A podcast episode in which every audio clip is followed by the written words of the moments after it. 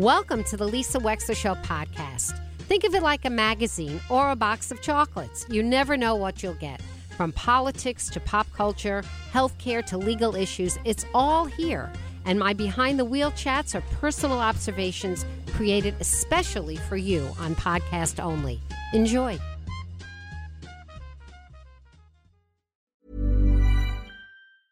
Cool fact a crocodile can't stick out its tongue. Also, you can get health insurance for a month or just under a year in some states. United Healthcare short term insurance plans, underwritten by Golden Rule Insurance Company, offer flexible, budget friendly coverage for you. Learn more at uh1.com. Hey, Dave. Yeah, Randy. Since we founded Bombas, we've always said our socks, underwear, and t shirts are super soft. Any new ideas? Maybe sublimely soft. Or disgustingly cozy. Wait, what? I got it. Bombas. Absurdly comfortable essentials for yourself and for those facing homelessness. Because one purchased equals one donated. Wow, did we just write an ad? Yes. Bombas. Big comfort for everyone. Go to bombas.com slash ACAST and use code ACAST for 20% off your first purchase. Joining us now is a Wunderkind, a political Wunderkind, Mike Cerulli, who is not only somebody who has been participating in politics, it looks like from from wee years, but is also somebody who observes them and comments on them and shares what's going on in politics. He writes a tip sheet for ctcapitolreport.com with their wonderful subscription newsletter. And he is a favorite of our dear friend Tom Dudchik here on the Lisa Wexler Show of many years. Mike Cerulli, welcome to the show today. Hello and good morning. Good morning, Lisa. It's great to be here. Am I mispronouncing your name? No, you've got it exactly right. Yeah, it's it's uh, not one people get on the first try a lot, but, but yeah, it's exactly right the way you've got it. So, Mike, you grew up in Trumbull, Connecticut, and you are currently covering politics for News 8 WTNH.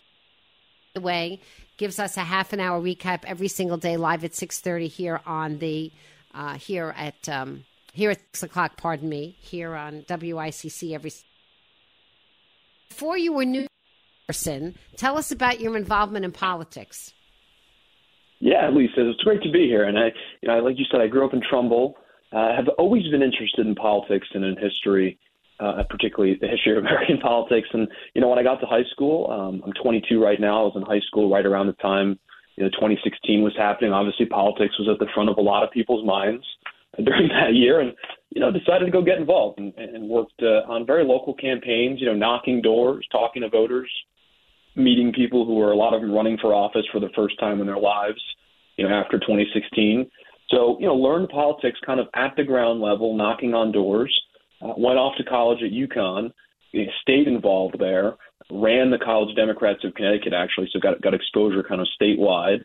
And uh, you know that the, those experiences flowed into a few gigs on campaigns, and like I said, really you know learning at the ground level, you know how politics operates, and really you know it happens in these in these neighborhoods, it happens in people's backyards, it happens in in VFW halls, and you know in little community centers around the state, and you know with this new role at News Eight, it's just really really an honor and a privilege to get to tell that story, you know, to our audience. So, so Mike, you went to UConn at Storrs for a few years, and it said in 2020, when you were only 19, you were among the youngest delegates elected to the Democratic National Convention. So, are you an avowed Democrat? And do you do your political reporting from the point of view of a Democrat? How do you view your role as a journalist? You know, so I am still a registered Democrat. And, and you are right. I was the head of the College Democrats. I was lucky enough to be elected uh, to the Democratic National Convention before I'd even ever voted in a presidential election. Uh, it was actually the first. Uh, the first year that I was able to vote really in any election, and I uh, was able to cast the vote, you know, virtually that year at the convention. It was during the pandemic. Oh, um, that's as far as right. the approach to, yeah, yeah, yeah. So didn't didn't get to have a nice uh, weekend in Mm. Milwaukee, but but um, you know, it was, it was a very cool experience either way. And you know, to your point about you know impartiality and neutrality, I'm lucky at News 8 to be part of a lineage of political reporters that includes people like Jodi Latina, you know, who came from the Republican perspective, working for Linda McMahon and for Erin Stewart. So I don't try to hide the fact that you know I think people probably know uh, how I'm voting when I head into the voting booth uh, in November. But you know, when it when it comes to the reporting, it really does have to be as best I can down the middle, representing sort of both sides of the issue. And I think if you'd ask some of the state's leading Republicans in the legislature, I think they're generally typically happy with how I represent, you know, their positions. And I will just say, in Connecticut, we're a heavily, you know, Democratic state. You have essentially super majorities functionally in both chambers of the legislature, and a lot of the fault lines that you actually see in this state aren't necessarily between Republican and Democrat. They're between progressive Democrats and moderate Democrats, and those moderate Democrats typically find themselves backed up by the Republicans. And you know, our friend Yeah. Dan Hart-Hurst had a very good, very good column recently about how those are the fault lines. So coming from inside Democratic politics, I think actually gives me a unique vantage point on some of those debates where, you know, typically people see things in terms of red and blue. In Connecticut, the dividing line is typically between, you know, a light blue and a darker blue. That's interesting. And is the light blue less progressive and the darker blue more progressive in the way you're describing that? Is that what you mean? Yeah, that's how I would describe it. And to be fair, a lot of the more what we might call moderate Democrats, people like Governor Ned Lamont particularly, would uh, sort of symbolize those moderate Democrats. A lot of them would tell you that they're not moderate or they're not centrist, but they're actually very progressive uh, because they want to do things like, you know, keep the state's fiscal house in order in order to be able to spend on social programs in the future.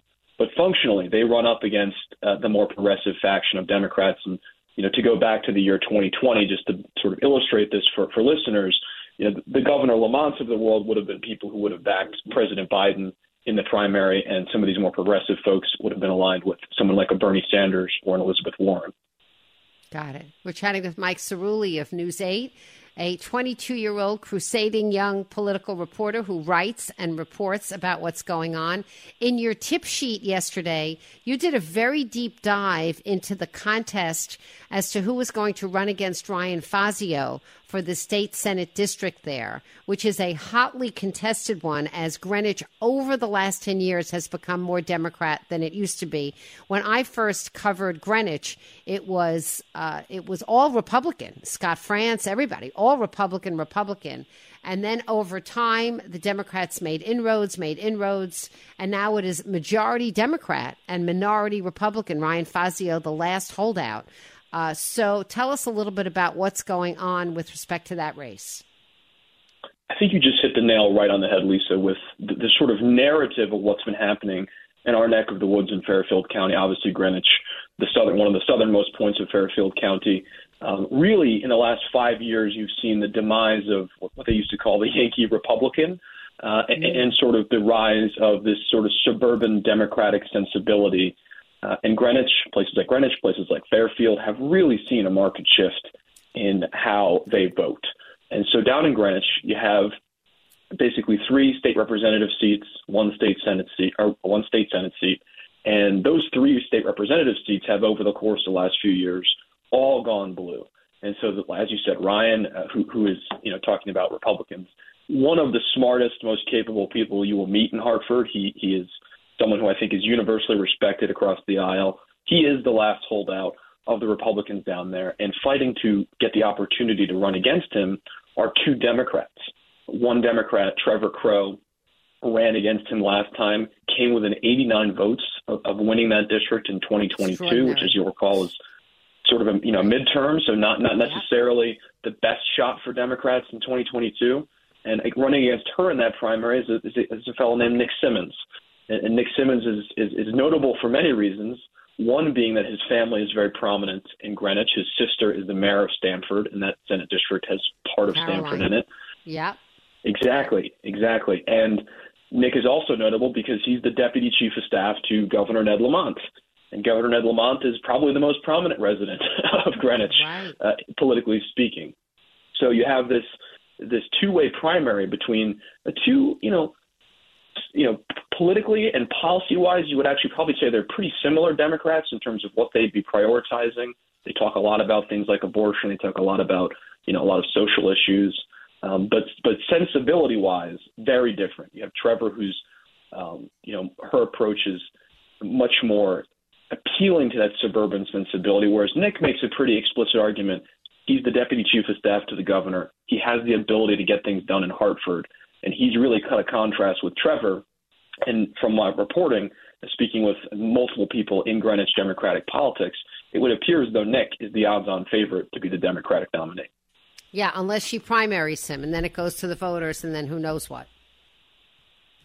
Exactly, and those August yeah. primaries can be very volatile because there's low turnout, and it really mm-hmm. all depends. Going back to what we were talking about right. with my start in politics, it, it all goes back to who can knock the most doors, who can shake the most hands, and ultimately turn out the vote uh, in August, which is a very odd time to be campaigning, particularly in a presidential election year.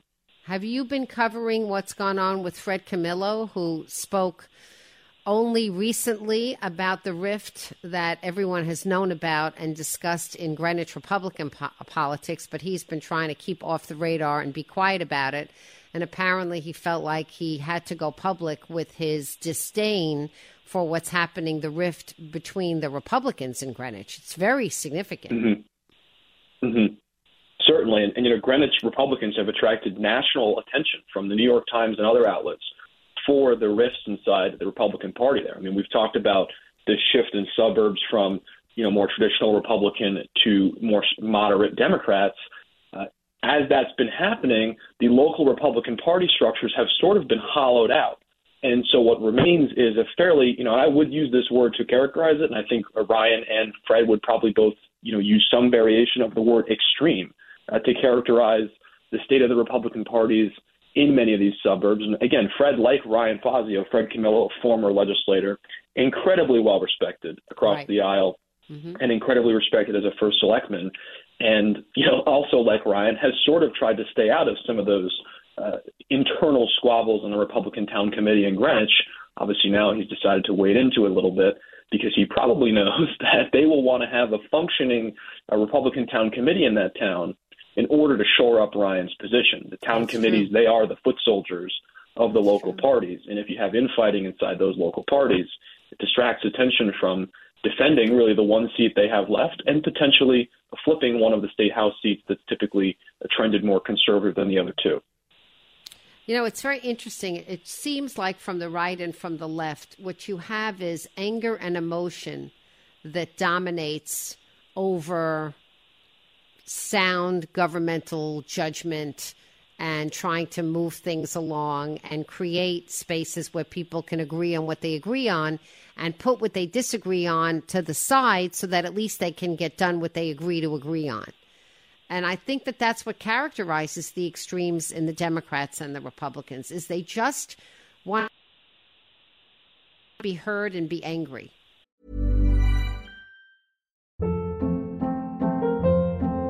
Hold up. What was that? Boring. No flavor. That was as bad as those leftovers you ate all week. Keke Palmer here, and it's time to say hello to something fresh and guilt-free. Hello Fresh. Jazz up dinner with pecan-crusted chicken or garlic butter shrimp scampi. Now that's music to my mouth. Hello Fresh. Let's get this dinner party started. Discover all the delicious possibilities at hellofresh.com.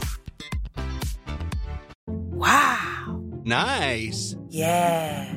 What you're hearing are the sounds of people everywhere putting on Bombas socks, underwear, and t-shirts made from absurdly soft materials that feel like plush clouds.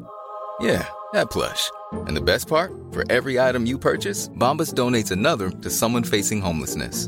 Bombas, big comfort for everyone. Go to bombas.com slash ACAST and use code ACAST for 20% off your first purchase. That's bombas.com slash ACAST, code ACAST. Mm-hmm. Yeah, I, you know, definitely. Um, you know, we talk about some of the extremes in the Republican Party. These extremes exist in the Democratic Party as well, and they are just as personal they and they are just as uh, vitriolic. I'll give you one example. You know, I recently covered a press conference up in Hartford. Uh, there's a group of more progressive Democrats who essentially have uh, pretty fundamental disagreements with the governor over the level of spending proposed in this legislative session. They want to see pretty dramatic increases into the level of spending over what the governor has proposed. They held a press conference outlining many of those, you know, increased spending points. And look, all of them are legitimate. There are things like, you know, higher education, mental health. There are things that we could have pretty constructive debates over. Um, but the approach that they took, in addition to highlighting some of the programs they'd like to see funded, were what I would characterize as personal attacks against the governor. Um, you had a state representative from West Hartford saying, you know, the governor is out of touch with working people. Um, mm. You know, basically saying he measures fiscal health in a different way the rest of us measure fiscal health. Uh, you had a state senator from New Haven uh, sort of uh, compare the governor. It was kind of in the room. It was a little bit shocking to those of us in the press corps. uh, sort of comparing the governor to Lee Atwater, who was a strategist for Ronald Reagan, who was known for making some comments on uh, some of the racial elements or potential racial elements of, of Republican policies at the time. And so you have really, you know, essentially people who do reach for the personal weapons in the arsenal. Uh, and it really is, um, you know, I find, you know, as an observer, I can't really, you know, opine on what I think about that, but I find that most people out in the world that I talk to about this tell me exactly what you just said, Lisa, which is it's gotten too personal, it's gotten too heated. You know, can't we just talk about the level of spending for higher education or mental health? Why do we have to make this a personal argument for or against the governor or for or against any politician? Well, it's so inflammatory. It's really not. It's not mature. We're chatting with Mike Cerulli. You're only 22. You're more mature than the majority of the people that are that are doing this. It's it's immature. You know, it's it's haranguing, it's name calling, and you know what? The majority of the American people are so tired of it that they've tuned out and turned off to politics altogether, which is in no one's interest. But that's why they do tune out. They tune out because when you hear this hyperbole and you hear this name calling, you think, you know what? You're a bunch of children, and you're not even children who know how to behave. You ought to just stay in your corner. It's really, it's very. Uh, it's yeah, very. and, by you the way, Mike it- Sewell, you know today is a very big day in New York because today is a special election for George Santos' seat, and it's happening today in this snowstorm. Have you been following that at all? I know it's not Connecticut, but it's a pretty big congressional seat. People are going to be looking at it. Long Island, it's a big seat. Yeah, I mean, obviously, you know, the George Santos story has been, you know, it's it's swallowed up national news. Um, and you know, it's interesting. You have actually another example of that sort of moderate divide inside the inside the Democratic Party. Uh, Tom Suozzi, who's who's competing for that seat, who's a, himself a former congressman.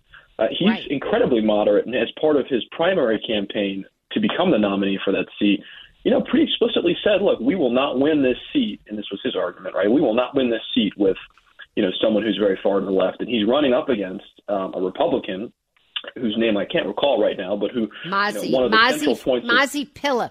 I thought it was Philip, but Right. it's P I L I P. Mazi Pilip. Yes. Yep. hmm Mazi Yes. Phillip, who is uh, one of the center, center points of her campaign, is that she's a former uh, member of the Israeli Defense Forces. So you have Yes. you know this national Yes. story in the, yeah in the George Santos race, uh, and then you also have you know this element of the Israel Hamas conflict being introduced into it, and then of course as you Mm-hmm. just mentioned, you know one of the key factors in any election is weather, right? Who Right. you know who who is actually going to turn out on election day.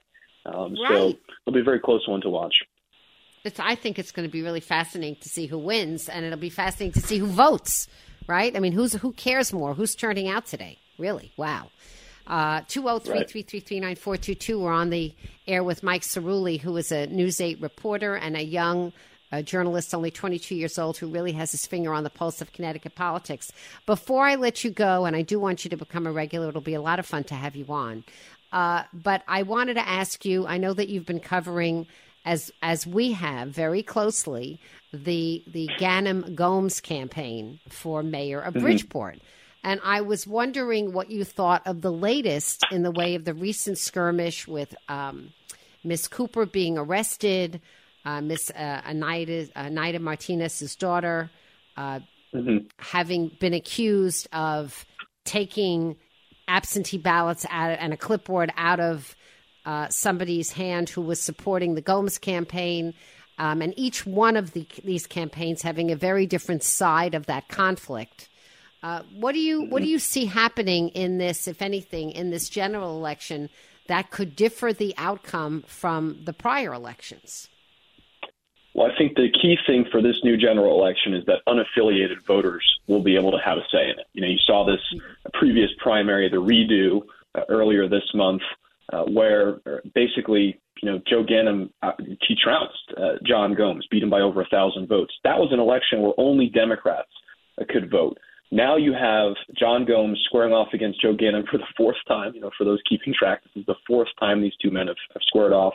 And everyone in the city who's eligible to vote can vote. And the key part about that is, if you'll recall, in uh, last November in the general election, which didn't count, uh, there was a petitioning candidate named Lamont Daniels who captured over a thousand votes. Uh, sort of, in a lot of ways, splitting the opposition to Joe Ganim. Only 40% or something like that of people in Bridgeport in that last general election actually voted for Ganim. Another, you know, something like 59 percent that chose either John Gomes, Lamont Daniels, or the Republican. Mm-hmm. Uh, the Republican is still in the race, but Lamont has gotten out. So, you know, if you're sort of doing back of the napkin election math, you would say right. many of those Lamont voters could get yep. picked up by Gomes. And if he's yeah. able to consolidate the anti-Ganim vote, he could really have a shot. Um, of course, that's all hypothetical, and you know we'll have to see. Again, turnout will be a big part of determining that race.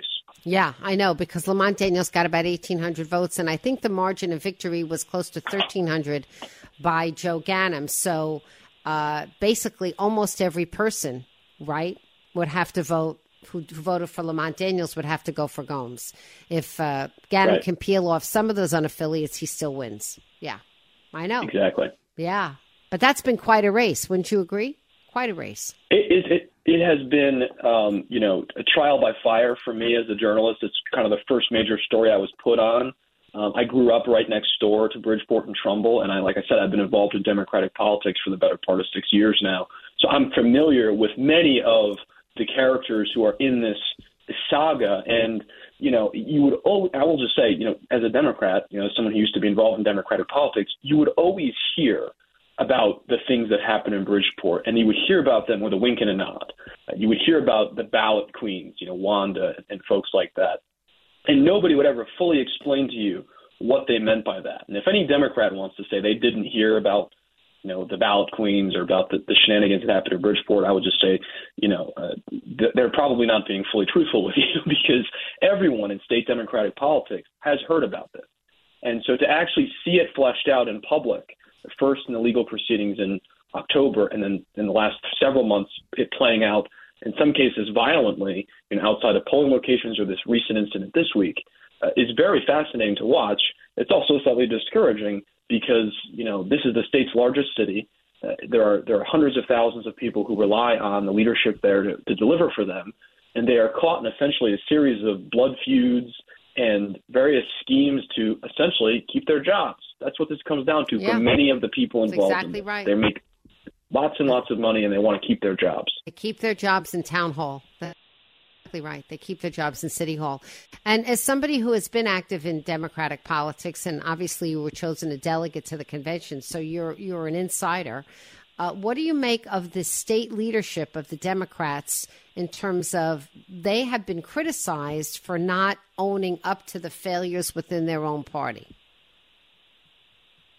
Yeah, I mean, I'll say this: I, I spend a lot of time campaign. I spent a lot of time you know, campaigning around the state with state Democrats, and the bread and butter for most of these people who are have aspirations for higher office. You've interviewed many of them on your show, Lisa. Is they go to you know small gatherings of Democrats in all these towns across Connecticut. And one of the things they always, always talk about is democracy. And they talk about we need to defend democracy from Donald Trump. We need to defend democracy from, you know, various people who want to take away the right to vote, you know, particularly in southern states. And, and that's all well and good. You can make those arguments. Um, I find it very, uh, you know, almost there's almost a cognitive dissonance when I hear them talk about defending democracy and protecting the right to vote. You know, on a grand scale, they talk about it, and then you have this very clear cut example in our own backyard, right here in Bridgeport, Connecticut, where democracy has been subverted on camera. And a judge has said it is shocking the level to which democracy was subverted.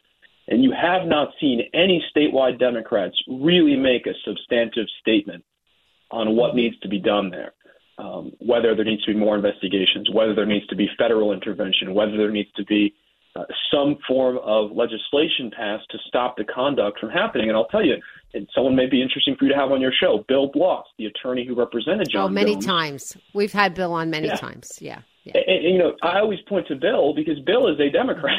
Bill is yeah. Bill is one of the premier Democratic elections lawyers in the state of Connecticut, and he will say it is, you know, consistent and you know, shocking ballot harvesting schemes that take place in Bridgeport every election, and state Democrats who talk a lot about democracy. And again, that those those can all be valid points. We can argue all day long about those, but there is a dissonance between talking about that all the time at the national level and then essentially remaining silent. You know, there have been some statements I will say, you know, like Secretary Thomas, you know, probably can't make too much of a statement because of her involvement. Attorney General Tong probably can't make a, too much of a statement because of her involvement. Uh, there are two senators, one of whom I worked on his campaign, are, are five members of Congress, our governor and lieutenant governor. They can all make statements on this. And aside from the governor, they really haven't. So I would say um, that certainly has been puzzling to me as I cover this as a journalist because, like I said, I've heard all these folks talk very passionately. I don't, I don't, I don't doubt their passion when they talk about defending democracy on the broad scale, but you know, I haven't really seen the follow through on that. And I think that's just an objective observation that you have not seen the follow through on that at the very local level in Bridgeport. Mike Cerulli, what a pleasure to get to know you and have you on. I look forward to having you in the studio. Today was not the day to do it in the studio, but maybe next week or the week after we will. And hopefully you'll come on regularly and you'll inform us as this year envelops. We're in the short legislative session, but we keep track of a lot of legislative bills and we haven't had a chance to do that today, but we will. Uh, and um, we, we follow we follow a lot here on the show. So we're looking forward to having you contribute on a regular basis from News 8. And thank you so much, Mike Cerulli, for being on the show with us today. Thank you so much for having me, Lisa. Really a pleasure to be here. Pleasure. Mike Cerulli on the Lisa Wexler Show. We'll be right back. Ever catch yourself eating the same flavorless dinner three days in a row? Dreaming of something better? Well, HelloFresh is your guilt free dream come true, baby. It's me, Keke Palmer. Let's wake up those taste buds with hot, juicy pecan crusted chicken or garlic butter shrimp scampi. Mm. Hello Fresh. Stop dreaming of all the delicious possibilities and dig in at HelloFresh.com. Let's get this dinner party started. The softest sheets you've ever felt. Now imagine them getting even softer over time. That's what you'll feel with Boll and Branch's organic cotton sheets. In a recent customer survey, 96% replied that Boll and Branch sheets get softer with every wash. Start getting your best night's sleep in these sheets that get softer and softer for years to come. Try their sheets with a 30-night guarantee. Plus, get 15% off your first order at bollandbranch.com. Code BUTTERY. Exclusions apply. See site for details. Hi, I'm Daniel, founder of Pretty Litter. Did you know cats tend to hide symptoms of sickness and pain? I learned this the hard way after losing my cat, Gingy. So I created Pretty Litter, a health monitoring litter that helps detect early signs of illness by changing colors, saving you money and potentially your cat's life. Pretty Litter is veterinarian developed, and it's the easiest way to keep tabs on your fur baby's health right at home. Go to prettylitter.com and use code ACAST for 20% off your first order and a free cat toy. Terms and conditions apply. See site for details. Thank you for listening. If you liked what you heard, please share it with your friends. And as always, feel free to contact me at lisa at lisawexler.com.